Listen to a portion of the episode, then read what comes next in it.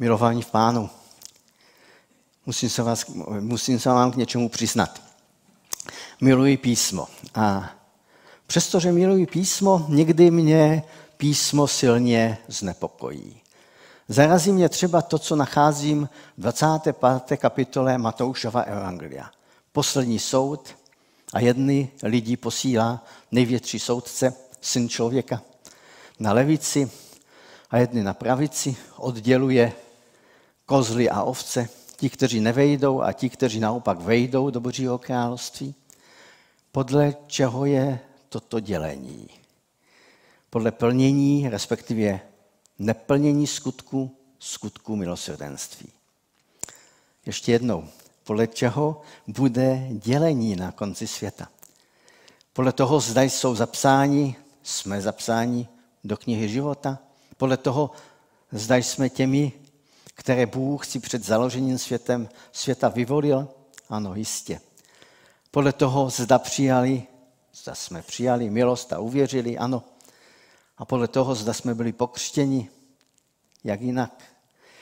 Ale tady je odmítnutí, třeba v tom textu, který jsme četli před oltářem, nebo část toho jsme četli. A na začátku jsme to četli taky, máme neděli diakonie, je odmítnutí anebo přijetí do nebeského království odvislé od činů, šesti konkrétních činů milosrdenství. Ale třeba i celá kniha Zjevení, když ji čtete podrobně a třeba najednou, je soustředěna na věrný a dělný křesťanův život. Na konání dobrých skutků. Od konání dobrých skutků, od posvěceného života je odvislé spasení napětí, které tímto písmo jako kdyby nastoluje, vyřešil Martin Luther v předmluvách ke knize Zjevení zrazanci svoje sobě vlastní. Zcela odmítal skutky. My tak odvážní teda nebudeme, ale určitému nepohody vyplývajícího z těchto textů se prostě nevyhneme. Přístup do nebeské slávy je v poslední knize Bible zapovězen dokonce třikrát činitelům lží. Cítíte milovaní to napětí? Milost, nesasloužená boží milost v Pánu Ježíši Kristu a z druhé strany posvěcený křesťanský život božího nástroje, božího následovníka, skutky. Téma dnešního kázání, už jsem to předeslal, je boží láska potřebuje boží nástroje. Milost vám a pokoj od Boha Otce našeho a Pána Ježíše Krista. Přečteme si text, který je určen pro dnešní neděli. První Janova, první Janova epištola, dopis, čtvrtá kapitola, sedmý verš. Milovaní, milujme se navzájem, neboť láska je z Boha. A každý, kdo miluje, z Boha se narodil a Boha zná. Kdo nemiluje, nepoznal Boha, protože Bůh je láska. V tom se ukázala boží láska k nám, že Bůh postal na svět svého jediného syna, abychom skrze něho měli život. V tom je láska. Ne, že my jsme si zamilovali Boha, ale že On si zamiloval nás a poslal svého syna jako oběť smíření za naše hříchy. Milovaní. Jestliže Bůh nás tak miloval, i my se máme navzájem milovat. Boha nikdy nikdo neviděl. A jestliže milujeme se navzájem, Bůh v nás zůstává a jeho láska v nás dosáhla svého cíle. Otče, já tě chválím za to slovo, které nám dáváš pro dnešní den, pro toto kázání. A moc tě prosím, Duchu Svatý, aby si nám ho oživil. Amen. Dovolím si trošičku více ze, ze široka. Janovy listy, všechny tři jeho dopisy jsou apologetické. Brání evangelium před bludnými vlivy, bludnými učeními, falešnými proroky. A tak si člověk řekne, ztratila se bludná učení? Někdy si člověk křesťan tak trochu posteskne. Jak to, že po tolika staletích křesťanství se církev s falešnými učeními nevypořádala? Přece se tolikrát nastavily biblické podmínky zdravého fungování, zdravého rozvoje, růstu křesťana, zboru i církve. A ono stále znovu a znovu přicházejí noví a noví učitele nejrůznějších nebiblických učení. O tom je velká část dopisu Janova, Janových. Ve svých 15 letech jsem si půjčil polský překlad anglické knihy, která popisovala skupiny lidí, kteří věří, které věří tomu, že jsme obelháváni a země je plochá a nekulatá. Nevěřil jsem tomu, že něco takového je vůbec možné. A ta kniha tvrdila, že jsou to i lidé, kteří mají akademické tituly a klidně takovým věcem věří. Ale teď si zadejte na Google heslo plochá země a dostanete desítky stránek, možná stovky stránek stoupenců této v podstatě, to už nemá nic společného s ničím jiným, to sekty. Dokonce ožívají staré bludy a staré sekty. Teď v době internetu si řekneme, ano, právě v době internetu si může kdokoliv na této planetě vymyslet, usmyslet, že je pravým pokračovatelem dávno vymřelé skupiny, která zastávala nějaké prazvláštní učení. Najednou najde své pokračovatele, třeba nějaké bizarní, specifické, dávno zaniklé rádoby židovské, židovské třeba sekty, a ne, nevadí, že ten stoupenec toho hnutí je papuánec z Papuji Nové Gvineje nebo Afričan z rovníkového pásma nebo nejčastěji nějaký pomílený bílý Evropan. Lidé už nepotřebují jako kdysi nějakou konkrétní fyzickou komunitu, ale stačí jim, když se navzájem najdou na internetu, vytvoří virtuální falešnou církev a člověk by si postesil posteskl, kde jsou ty krásné časy, kdy bylo jasné, kdo je kdo. Kdy si člověk na uh, zastánce nějakého zvláštního učení mohl dokonce šáhnout. Teď vlastně nevíte, kdo píše a co píše. Víte, co píše, ale nevíte, jak ani vypadá. Teď nikdo si nemůže být jistý, jestli ten špičkový astrofyzik nějaký není zároveň, zároveň stoupencem nějaké virtuální dávno zaniklé gnostické sekty. Ano, dokonce nebezpečné gnostické kulty, které křesťanství začátkem své existence úspěšně překonalo, se hlásí dnes znovu o slovu. Staré bludy, nejen ty janovské, ale prostě ožívají. Od Janovy doby se změnily technologie, člověk se ve své podstatě ale vůbec nezměnil. Člověk třeba odmítne Boha dokonce. Hlásí se k ateismu, ale křesťanství nahradí zase nějakým kultem. Je to zvláštní. Jan to ví. Jan neměl um, internet, ani nemusel bojovat s internetem, ale Janovi jde o církev, jde o zbory. Není mu jedno, pokud někdo vymění křesťanské učení za nějaký nesmysl. Co vlastně Jan dělá? Vysvětluje, varuje, modlí se, ale nejen to.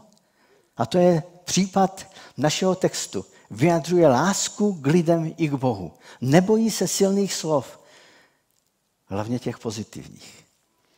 My jsme si dali před 34 lety na svatební oznámení zrovna jedno silné Janovo vyznání. My jsme poznali lásku, kterou Bůh má k nám a věříme v ní.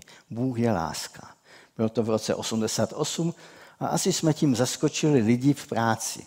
Ne, že by o nás jako o křesťanech nevěděli, ale takto přímo byli konfrontováni s naším svědectvím. Pokud je první část dopisu potkána upozorněními na bludaře, na sekty, na gnosticismus tohoto období, tak ta druhá je plná radostných, milostiplných a láskyplných slov, je o lásce. Víte, když mám přiznám se vám k jedné věci. Když mám mluvit o lásce a o té text pro tuto neděli opravdu je, vždy si připomenu slova pastora Vladislava Santariuse, že pokud farář neví, o čem by mluvil, tak mluví o lásce. Řekne třeba, je málo lásky, s tragickým výrazem ve tváři a na tom postaví své slovo. Příkladů, kde je málo lásky, je nespočet, takže dá se dlouze a někdy zbytečně mluvit. Když se objeví takhle silný text, za normální okolnosti bych se mu vyhnul, teda přiznám se vám, který se jednoznačně týká lásky, i mě zabliká v hlavě díky této průpovědce červené světýlko. Takže se raději této otázce o lásce nebo té věci o lásce vyhnu trošičku.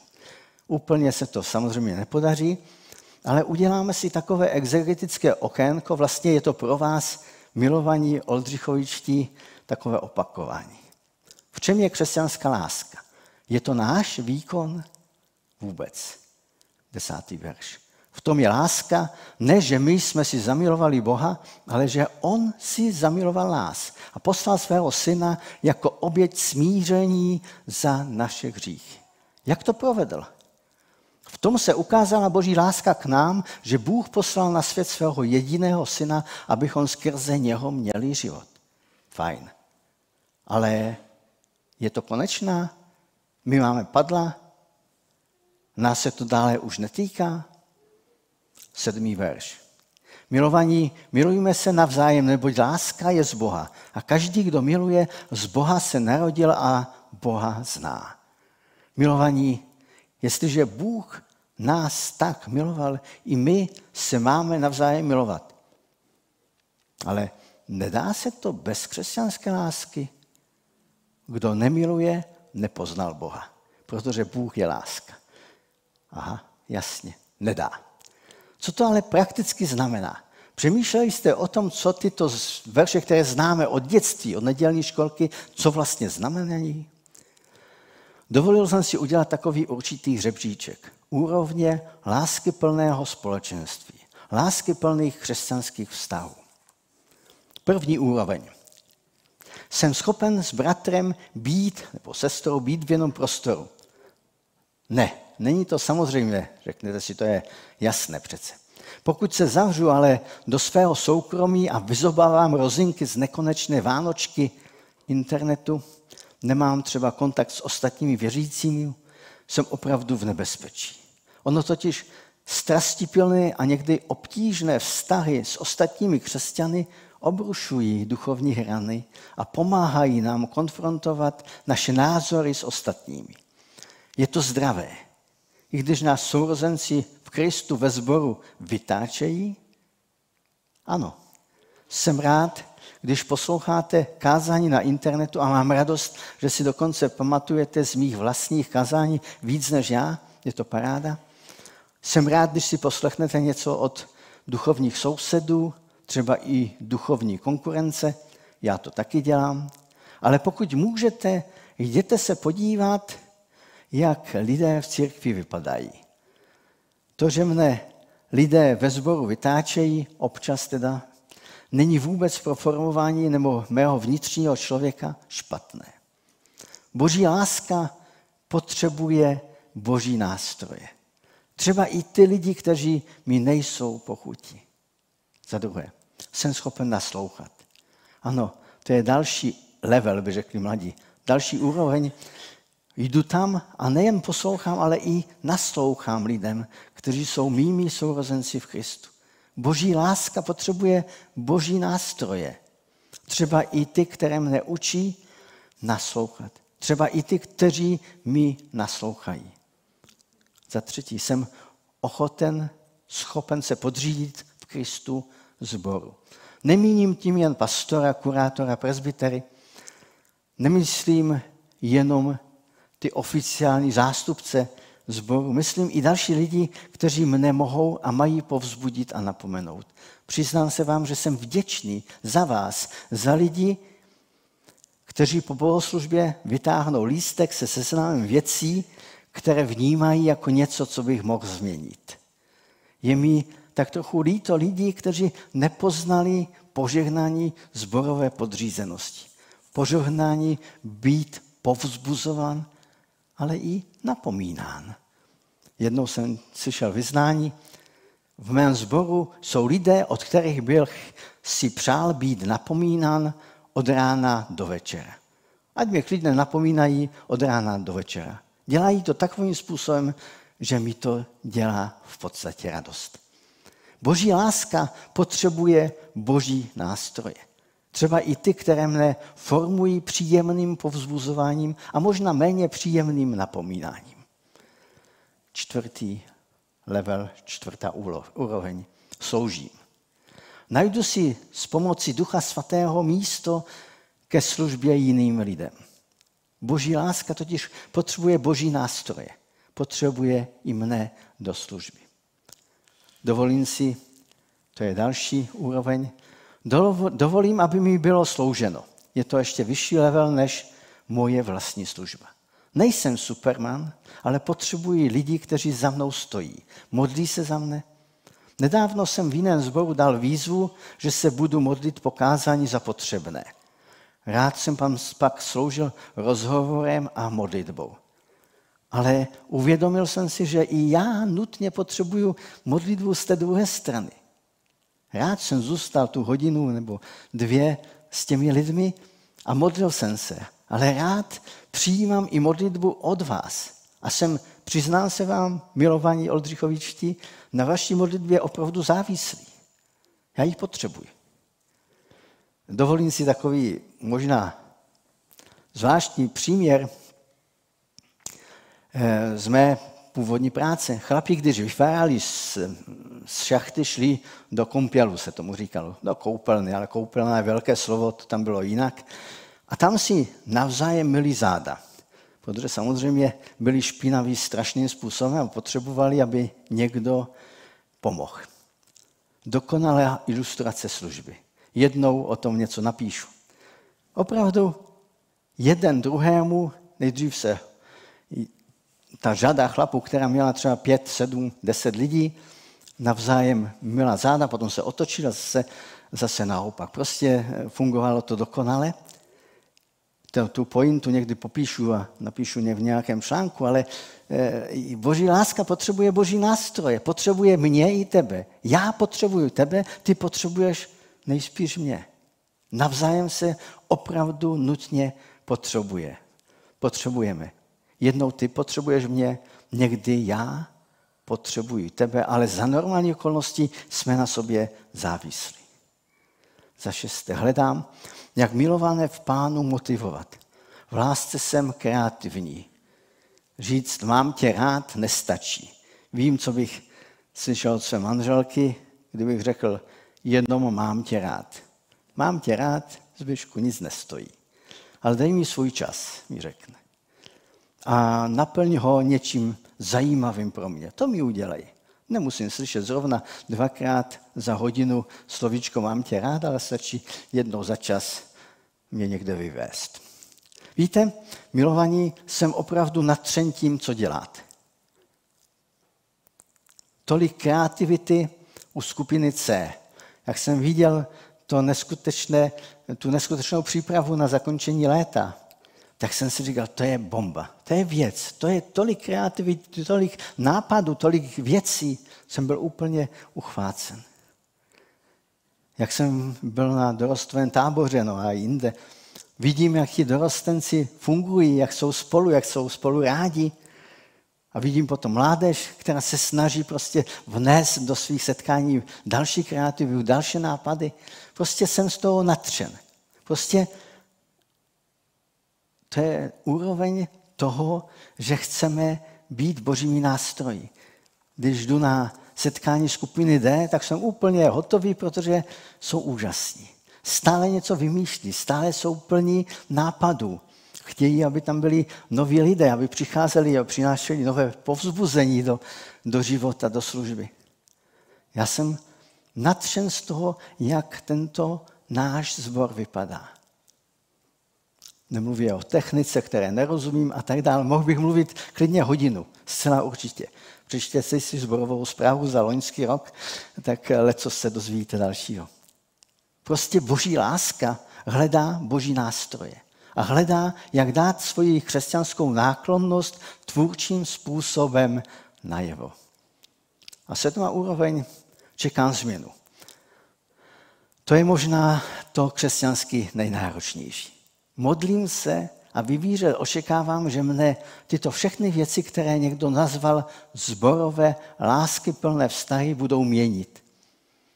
Po celý život chci být měněn na obraz Pána Ježíše Krista. Po celý život očekávám, že Pán bude měnit ty lidi, které mám kolem sebe ve sboru, na obraz Pána Ježíše Krista. Prostě boží láska hledá boží nástroje A boží láska očekává změnu.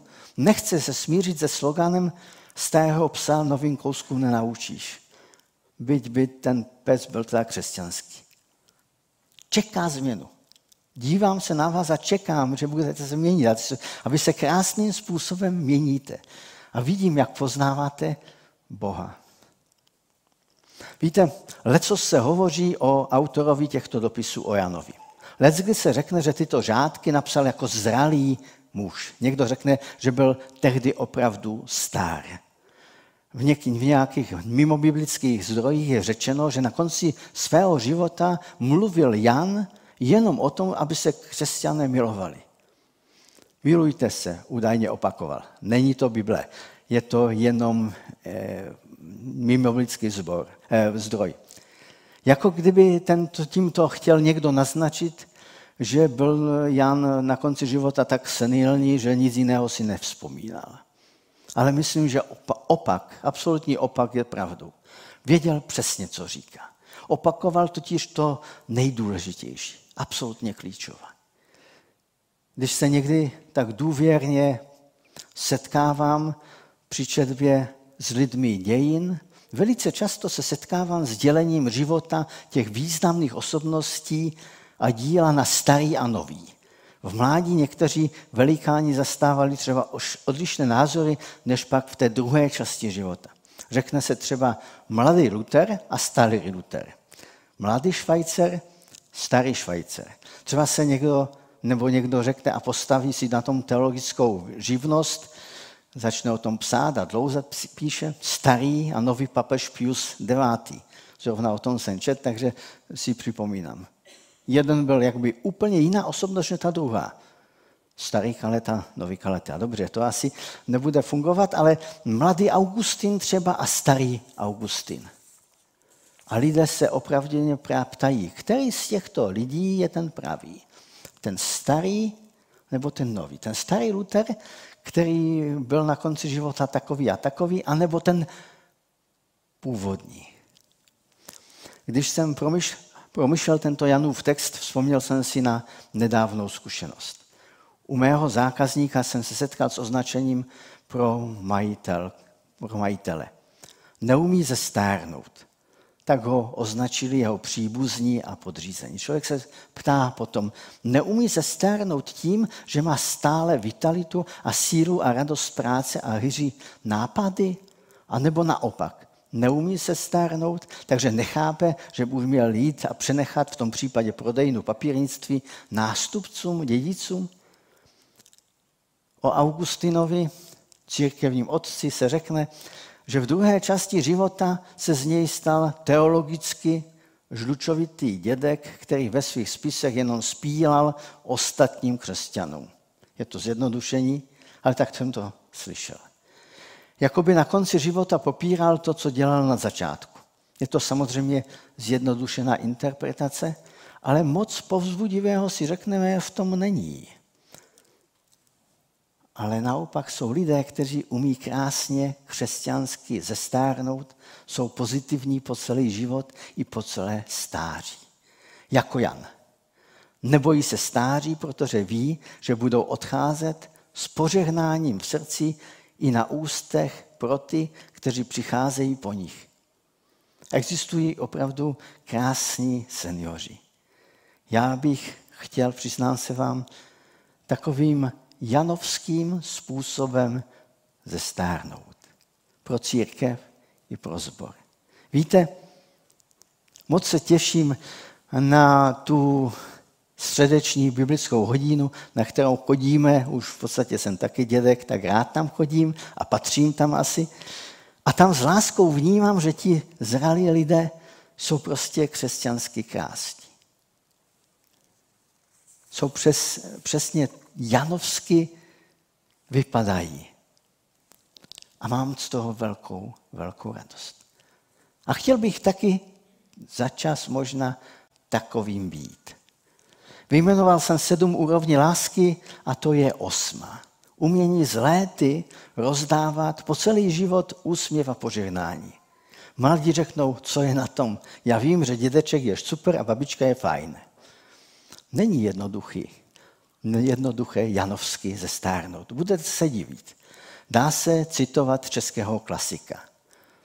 To je Karel Čapek. Být mladý umí každé tele, ale zestárnout holenku, to je teda kumšt. Když si to najdete na internetu, zcela určitě to najdete taky. A já si dovolím naopak citovat přesně, snad přesně citovat slovo, které zaznělo na začátku září roku 1988. Co to bylo? Naše věšelovka. Tehdy biskup jen tak mladý farář, kterému se ani v nejbujnějších snech nemohlo zdát, že bude biskupem, řekl slovo, které nosím v sobě 34 let. Poctivě. Volně cituji, jelikož si přesnou citaci nanajdu na YouTube. Ano, moji mladí přátelé, byly takové zvláštní časy. Takže cituji z mé paměti.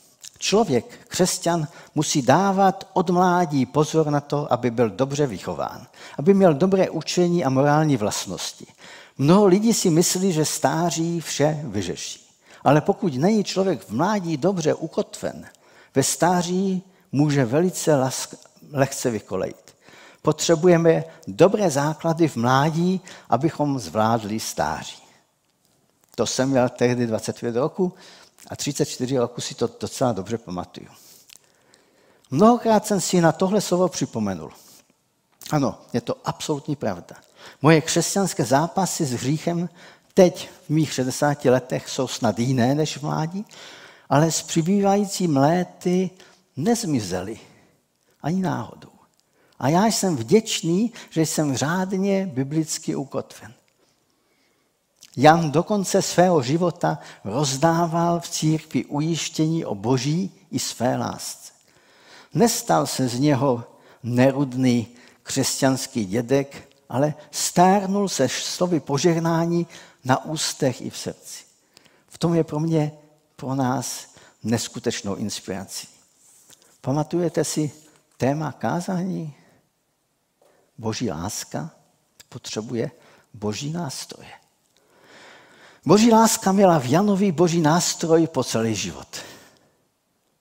Od momentu, kdy se setkal s pánem Ježíšem, do momentu, podle těch mimo biblických zdrojů, do momentu jeho smrti. Víte, nastínil se milovaní několik myšlenek, které mě oslovili při četbě dnešního textu. Snad je z toho zřejmé, že církev milují. A jak to máte vy, milování v pánu? Víte, láska potřebuje nástroje. Boží láska hledá boží nástroje. A já věřím, milovaní, že tyto požehnané nástroje najde i ve vás, i v nás. Že boží lásky plný, lásky plný nástroj najde konkrétně v tobě tak to zmizí to napětí, které jsem předeslal na, na začátku kázání, mezi boží nezaslouženou milostí v Ježíši Kristu a požadavkem na posvěcený, křesťansky pracovitý a plný dobrých skutků život. Boží láska najde v tobě, bratře a sestro, tímto svůj nástroj. Budeme se modlit. Otře, já tě chválím za to, že jsi nám dal své slovo. Chválím tě za to, že nás pozýváš k tomu, abychom milovali. Abychom se taky nechali milovat, ale především chválím tě za to, že ty si nejdřív si zamiloval nás. A moc tě prosím, abychom v lásce pro lidi i pro tebe byli kreativní, abychom opravdu byli lidmi, kteří jsou schopni a ochotní naplňovat to slovo svým životem. A dej, ať to, že jsme lidmi, kteří chtějí být tvými nástroji, nás provádí, provází od dětství, od mladosti až po stáří, až po požehnanou smrt. Moc tě prosím, aby si s námi zůstaval a používal nás ke své slávě. Ke slávě jména Ježíš. Amen.